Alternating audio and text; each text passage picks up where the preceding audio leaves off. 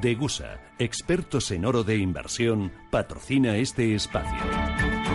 Hablamos de oro y lo hacemos con Tomás Epeldegui, director en Degusa Metales Preciosos. Tomás, ¿qué tal? Buenos días. Hola, buenos días. Susana. Bueno, has hecho el fin de semana muchos deberes. Sí, sí, es que la verdad que me lo pones, me lo pones difícil. A ver, ¿qué me traes hoy nuevo? Pues mira, eh, me he cruzado con, con un artículo de Mining Weekly en el cual habla sobre las empresas mineras. Como muchas veces eh, aquí ya hemos hablado en opciones y alternativas eh, al oro, eh, entre otras cosas, pues fondos de inversión en mineras. Bueno, pues yo he encontrado este artículo que hace, bueno, pues referencia un poco a las previsiones y expectativas en las cuales nos podemos encontrar la minería del, oro, ¿no? porque la verdad es que en el, en el futuro el futuro de la minería del oro se encuentra ahora mismo en una situación un poco complicada.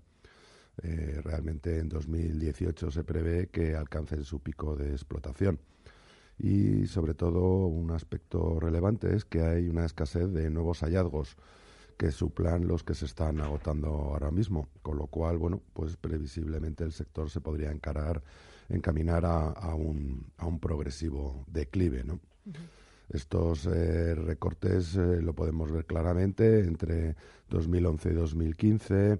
Eh, la cifra de inversión en proyectos pues se ha reducido enormemente, con lo cual previsiblemente en el futuro habrá menos capacidades de explotación. Los mercados están, están muy maduros, como en Sudáfrica y en menor medida también en, en, Australia, con lo cual, bueno, pues este declive estructural lo están sufriendo eh, todas, todas estas eh, mineras.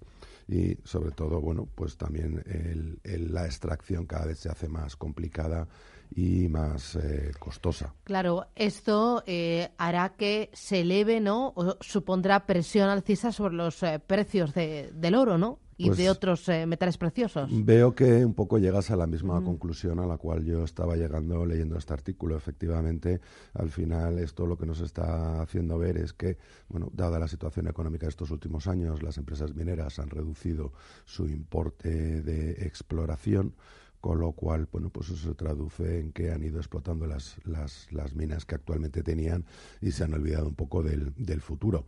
Incluso la vida media de las, de las eh, mineras, en, vamos, o de las minas en estos últimos años, pues eh, se ha reducido a, a, seis años de vida media de una mina, cuando antes era una vida mayor. Claro, y la idea es poder anticiparse ¿no? a esta tendencia para aprovechar ese posible repunte. Claro, bueno, pues, pues si estamos viendo que por un lado la demanda tiene un potencial de crecimiento muy importante, ya hemos comentado en otra ocasión que se prevé que de aquí a cuatro o seis años la clase media en China supere la población americana.